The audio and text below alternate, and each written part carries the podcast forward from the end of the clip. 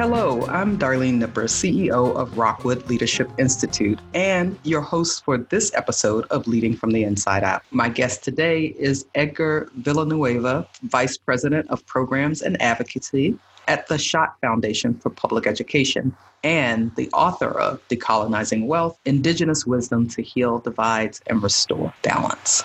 Edgar, welcome to the podcast. Thank you. It's a pleasure to be on with you. Thank you for saying yes. We really appreciate it. I would actually offer you a second to just add anything by way of introduction of yourself that you think I, I should mention. Sure. Well, thanks again for having me on, and hello to all of the Rockwood family and the friends of Rockwood, folks listening in. Um, of course, I was so happy to do a conversation with you, Darlene, because of our personal relationship and our professional relationship and all that Rockwood has meant to me. Um, it, it, really was a, a, a, very pivotal moment in my life uh, when I went through my experience with Rockwood, and everything that I'm doing now kind of sprang from that that week that I spent in California. So um, it all comes back full circle. So, uh, yeah, happy to be on here and to talk about the work that I've been doing over the past year with this book. And it's an exciting time to be Indigenous. It's an exciting, terrifying time to be in this movement work. Um, I think leadership is demanding all types of new things from us that uh, you know we we have to step into. So, thanks for the work that you do and for having me. Absolutely. And, and, and I'm glad that you mentioned this moment. I want to, we'll come back to that, but I want to take you back maybe by, um, by way of your, your, your website um, where you mentioned your, your mother was the first philanthropist that you knew. And um, I would love for you to share a little bit, just going back about more about, you know, your family and community and uh, you know just the you talked about you know your uh, indigenous identity. Um, but go back a little bit and how that relates to philanthropy for you. Sure. You're asking me who's my people right? Yeah. So uh, i am from originally from north carolina uh, from the lumbee tribe.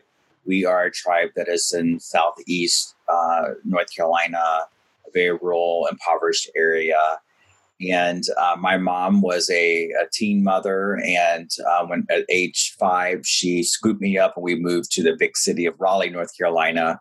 That's about a probably about an hour and a half west of our tribal community. And so I think um, when I say that my mom was the first philanthropist that I knew, a couple reasons that I say that. Uh, one, for for me and my background, uh, coming from um, you know poverty and a community that is very marginalized and does not have a lot of resources or power. You know, I was not growing up rubbing elbows with the Rockefellers of the world. Um, yet, uh, traditions of giving and reciprocity, philanthropy were all around me. And um, I began to learn to give back and what my role and responsibility was in terms of giving and taking care and being in community uh, from my mom because uh, although she was a single parent and worked two or three jobs at a time there was always space in that schedule for for work the work of ministry and for my mom that was happening predominantly through um, the church that I grew up in. And I tell this story about my mom in the book where she started what was called a bus ministry. And it, it simply was going around and inviting the children of the neighborhood to um, you know, this opportunity to jump on a bus on Sunday and come to Sunday school and be in a place where they will be loved on and taught. Mm-hmm. And uh, my mom was just passionate about extending that opportunity out to kids. And at one point on a on a given Sunday, she was busing in over 300 children to this church. Wow. And um, so I just grew up. Every Saturday, we did outreach in the neighborhoods. We went out and visited the kids. I would dress up like a clown or whatever to entertain and be silly and just love upon the kids. So that was um, from as early as I can remember. We were a family that was just called to service. And although we were poor, um, in, in a sense, I didn't quite know it, or I had an awareness that there were folks who were uh, even in worse conditions that I needed to help. So uh, that's that's how I uh, I grew up, um, being oriented to that, and I think that that type of culture that many of us come from, those traditions of giving and philanthropy, are things that we need to reclaim mm-hmm. um, and be very proud of, and and understand that the giving of our time and of our treasure and of our talent um, very much makes us all philanthropists. You don't have to be a millionaire or a billionaire or, or have you know buildings named after you or whatnot, but uh, we are um, often many of us are, are, folks who come from communities that have uh, giving as just a part of who we are. At first, I was going to ask you, what do you mean by decolonizing, you know, wealth or philanthropy? Um, but but maybe I would add to that: Are you saying by what you just described that there is another you know there is another definition for philanthropy that maybe not it sounds like you said reclaim so maybe that we we've always known but but but uh, have lost touch with or has fallen out of the mainstream around philanthropy um, over time. So how would you how would you define this decolonizing and how does it relate to this reclaiming of the of the term that you're talking about here? Yeah so you know philanthropy has become an institution and it's a relatively new formalized sector. Um, some foundations are about 100 years old, but I would say it's really been in the last 70 years that we have this institutional form of philanthropy um, as a part of the nonprofit sector. And, you know, philanthropy as a word literally means love of, of people, love of mankind, love of humankind. And something that is a quite, you know, I think it's actually a very beautiful word, but in many ways because of how institutional philanthropy has shown up in the way that uh, we have institutionalized and made philanthropy this thing of a transaction. It's kind of, uh, you know, tarnished the word, and philanthropy is not a, a word that warms the heart of a lot of people. um, it actually kind of gives a headache uh, to, to some. Uh, my work around decolonizing wealth to, to, to sort of simplify that, you know, I mentioned I'm Native American, so um, I am a very unlikely person to find myself working in institutional philanthropy. Um, it is a field that has a lot of work to do around diversity still. You see more and more people of color, um, but by far, uh, around 90% of foundation executives um, are white. Um, 90% or higher, I think about 92% of board of directors uh, for foundations are white. So it is a, a very, very white field. Um, and a lot of folks, you have to think about who has the money. Who has the money to start a foundation? You're going to see that that tends to be uh, white folks who start foundations and then they hire within their trusted network of friends to run the foundations. And so, for someone like me coming from quite the other end of the spectrum to find myself working in that space is um, sort of a phenomenon in a, in a sense. And so, um, as I worked, uh, came to philanthropy, I chose to take the job 15 years ago because I, um, you know, again felt called to service and called to ministry. I really resonated with the mission of the organization that I went to work for, the Kate B. Reynolds Charitable Trust in North Carolina.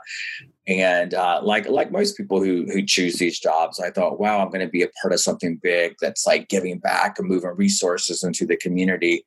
Um, but what I found is that uh, the dynamics that exist in that space because because of the wealth and the extreme concentration of privilege uh, the dynamics of of uh, sort of like white dominant culture um, of white supremacy of or colonization are very very pervasive mm-hmm. and they show up in all kinds of ways and so what seems like um, you know uh, the charitable sector on the surface as this like really awesome thing that is a good thing and yes there's a lot of good work that happens in many ways the philanthropic industry has evolved to mirror uh, colonial structures and actually can reproduce hierarchy, um, ultimately doing more harm than good. What kind of challenges have people brought to you around your thinking about this, given that mindset of money being the the actual evil versus the way that we do things? Yeah, you know, it's it's interesting because regardless of where we lie on the political spectrum, if whether we're conservative or liberal, uh, money is something that we all need and we all want, right? Like it, it, it money makes the world go around. Uh, that might be another song. Um, yes, songs about money, right? Um, and you know, money is a topic for those who are people of faith. Kind of going back to my upbringing, uh, money is the the most uh, talked about topic in the Bible. Like money is a, a thing that we should not um, shun or shy away from. But yeah, absolutely, I, I understand why anyone would take uh, issue with the idea of money. But it, you know, it, it's not that money again in itself is a bad thing. It's how we use money um, you know, in that scripture that is misquoted, it actually says the love of money is the root of all evil. Yes. Right. So not money, but it's the love of it. And if the love of money um, is is higher than our love of people, or the, or more, uh, the love of money is uh, a priority over the planet and each other and community, then therein is the evil. So the reason that you know there are children in cages as we speak right now is because of money, right? And so it all comes back down to money. And so I think it's really important for those of us who are in movement work, those of us who are in social change leadership, to understand how money and capital is flowing through the world and how um, it is being used in ways to oppress and dominate because um, in any campaign or any type of work we're doing to address those issues, we have got to disrupt and, and use money in a different way. And so money has been used in ways historically um, that have been um, super helpful, right? Philanthropy, with all of its ills, has uh, supported the civil rights movement, innovation, whatnot. So we have examples of how money can be used in a good way. There is nothing wrong with having wealth and having money. I actually I want to build wealth. I I want to have the feeling that I have more than enough and that I'm not one car accident away from being homeless. Um, you know, I've done pretty well for myself. Um, but I'm like a, a, lot of folks where my check is a community check where I'm taking care of the grandma and the mom and all of those things, right? So I would like to get to the place where I have enough money in the bank to feel super confident that if I pass a quarter on the street, I don't have to pick it up. mm-hmm. I pick up quarters.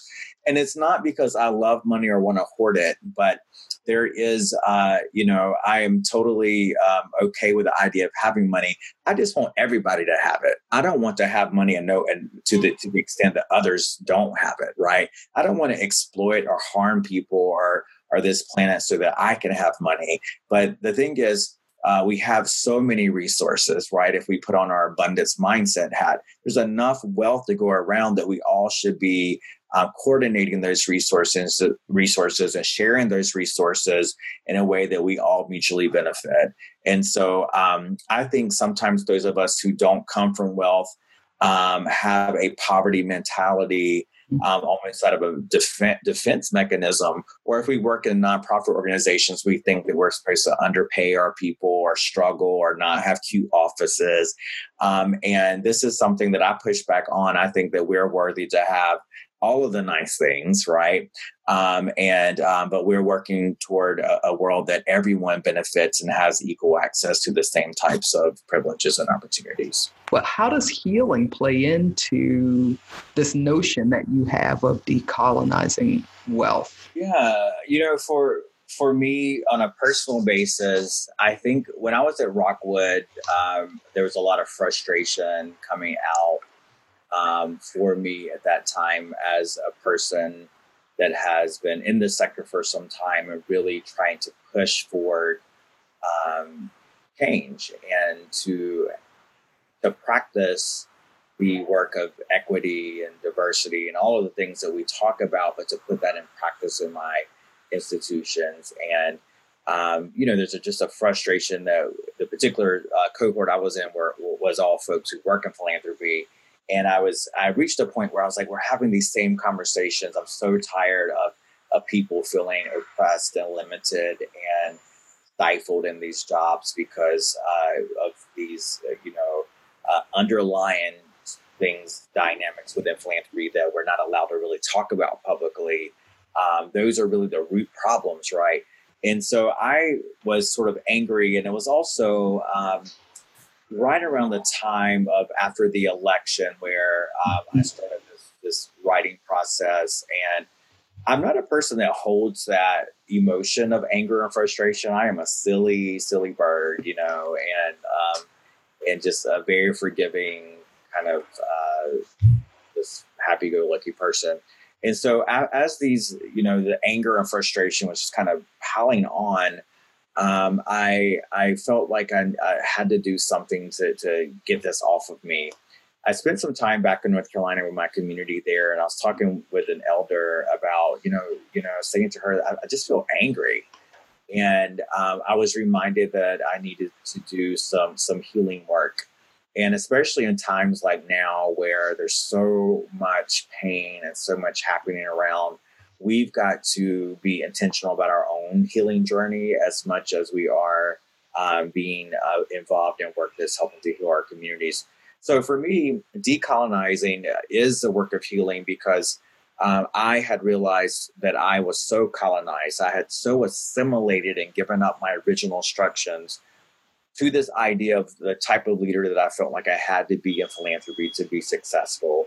Um, I had tried all the things like code switching, like all the things to to really show up and be the kind of leader they wanted me to be.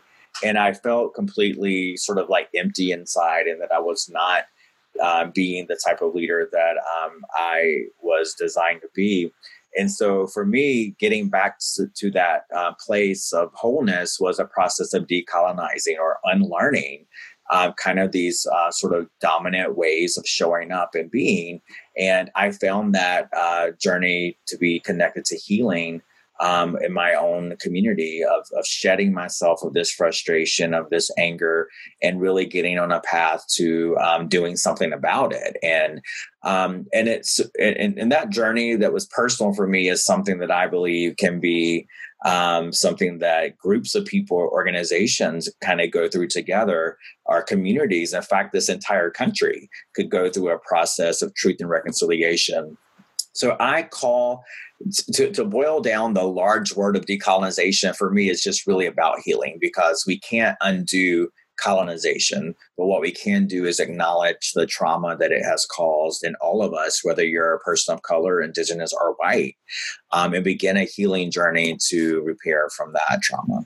Mm, mm, that's really powerful. So, um, as we're thinking about this word decolonizing as a healing journey, um, what are some of the i mean what could that look like in practice? What are some of the ways that i, I heard you say we can we can do this in at many different levels.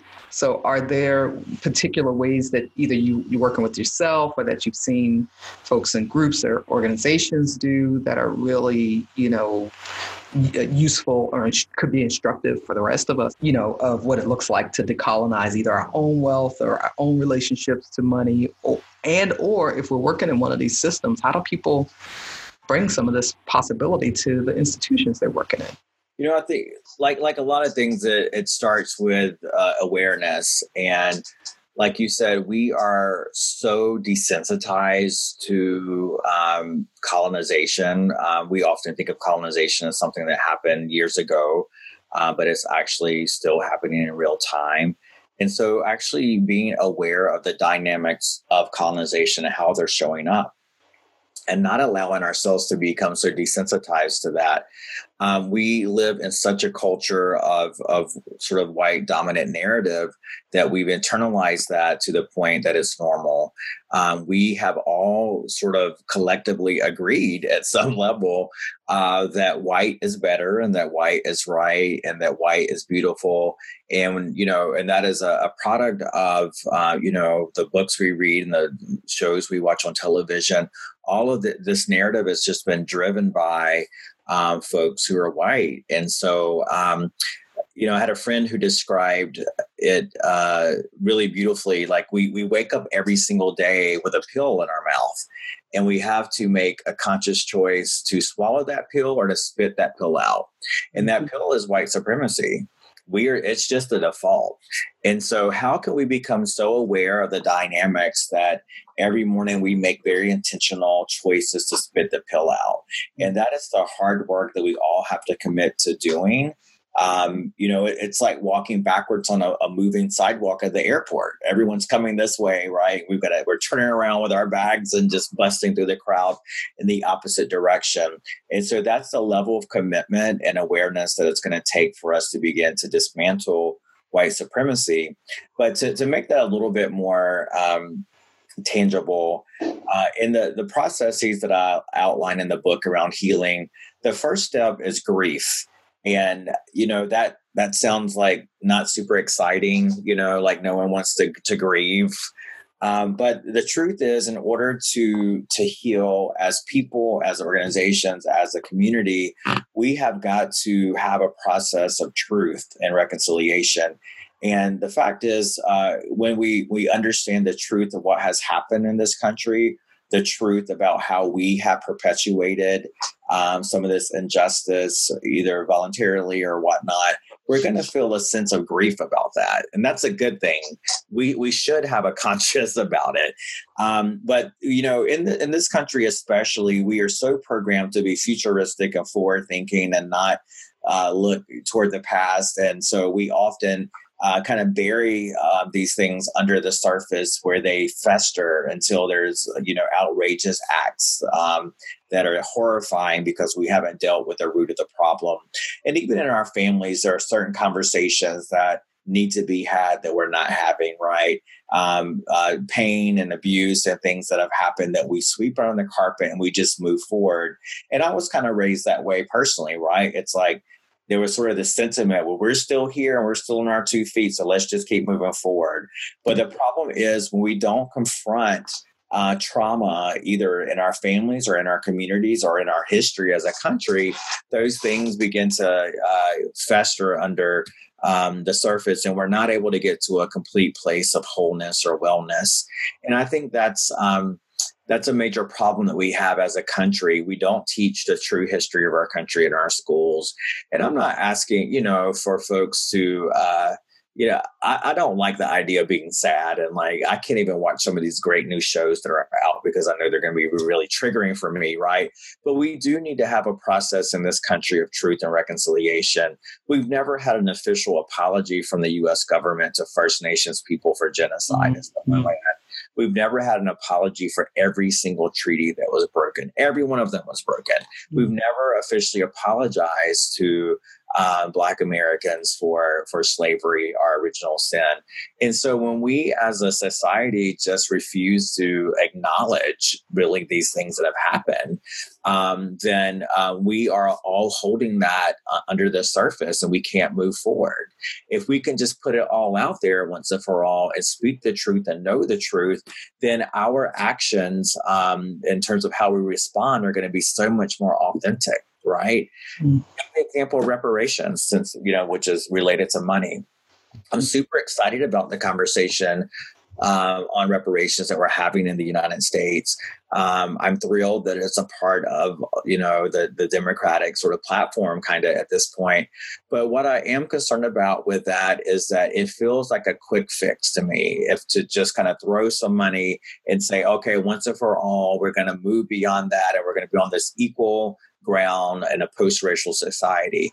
Um, I think money needs to be moved to repair that harm, but I also think that we as a community have to have a process of truth and reconciliation to do the necessary healing and acknowledgement. I just want to be acknowledged for, um, I want my history to be acknowledged and I want to be apologized to. Um, and if we were, if the US government was truly sorry for what it has done, if it truly wanted to apologize, it would be no question about reparations. That would be an easy policy solution. But the reason that we um, keep kicking that around and we're not getting to resolution around reparations is because we're, we haven't grieved our history as a country and we definitely haven't apologized.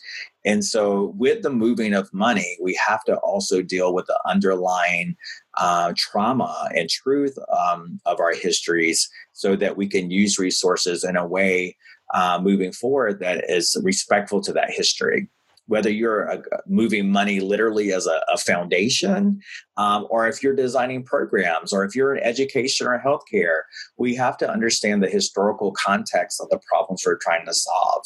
So, um, you know, we we're not applying blanket approaches to to groups of people um, who are impacted by issues in different ways based on our history. Mm-hmm. Yeah, thank you so much for that. Uh, so, look, I'm not going to let you get away without saying something about uh, practices. I heard you, I, I, didn't jump on you, but I heard you earlier talking about you shouldn't be the one to talk about, you know, a certain kind of self care and or, or um, uh, personal ecology or, you know, that kind of thing. But what, what kind of practices are you doing um, or what ones resonate with you the most as something that you really, you know, as a part of your leadership, feel like it's critical for you to pay attention to? I mean, it could be purpose, could be vision. I, I hear you around ecology. That's probably the hardest for all of us, by the way.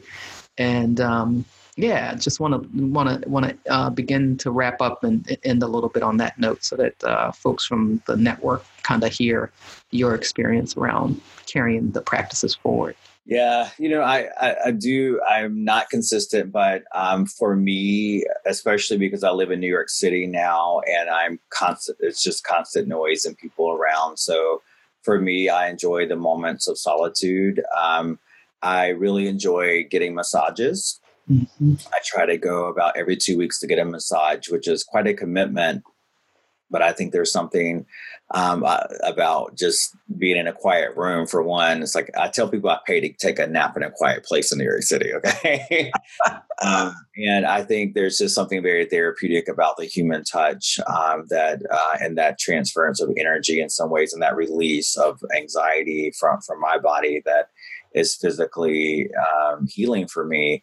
So that is my practice. Um, I also try to um, uh, I, I, tap into things that bring me joy. And one of the things from my past, growing up in the South and growing up in the church, is that um, I've always loved Black gospel music. And so uh, when my partner's not at home, I will put on my Black gospel music wide open and while I'm washing dishes and just shout around the house and let it all out. And so it's kind of bringing back to me just like lots of happy memories from how I grew up and there's just something about black gospel music that is like truly liberating and empowering to me so i think it's finding those those things that bring you joy and and holding those close and making time making time is the hardest thing i think for all of us um, mm-hmm. And, you know, regardless of how busy I am, I will always squeeze in that phone call to a friend on my way to a meeting or wherever to, that's going to crack me up on the phone and give me that deep belly laugh. I try to have a deep belly laugh at, at least once a day.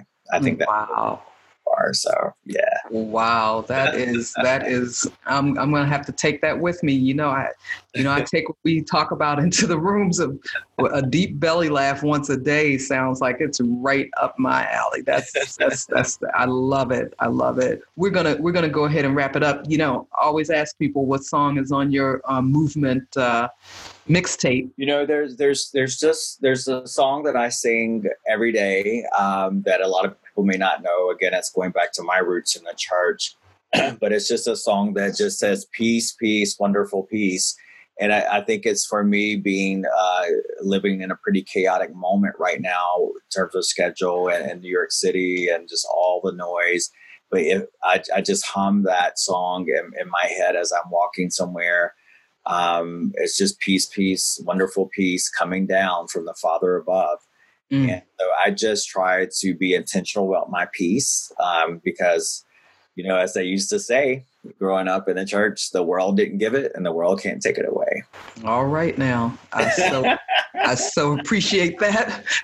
On that note, I want to say thank you for that and for everything, Edgar. Really, really want to appreciate you for taking this time. I know how busy you are and how demanding it all is. And uh, I'm so immensely grateful to be one person among the many that's following your leadership right now. And I'm really grateful for you joining us and for being who you are in the world. Thank you, brother. Thank you. I appreciate you, and thank you for the uh, the work of Rockwood. Absolutely, absolutely. Well, folks, listen. That's it for this episode of Rockwood's Leading from the Inside Out podcast. Uh, thank you again to Edgar Villanueva, and from all of us at Rockwood, we wish you joyful leadership. Thanks for joining.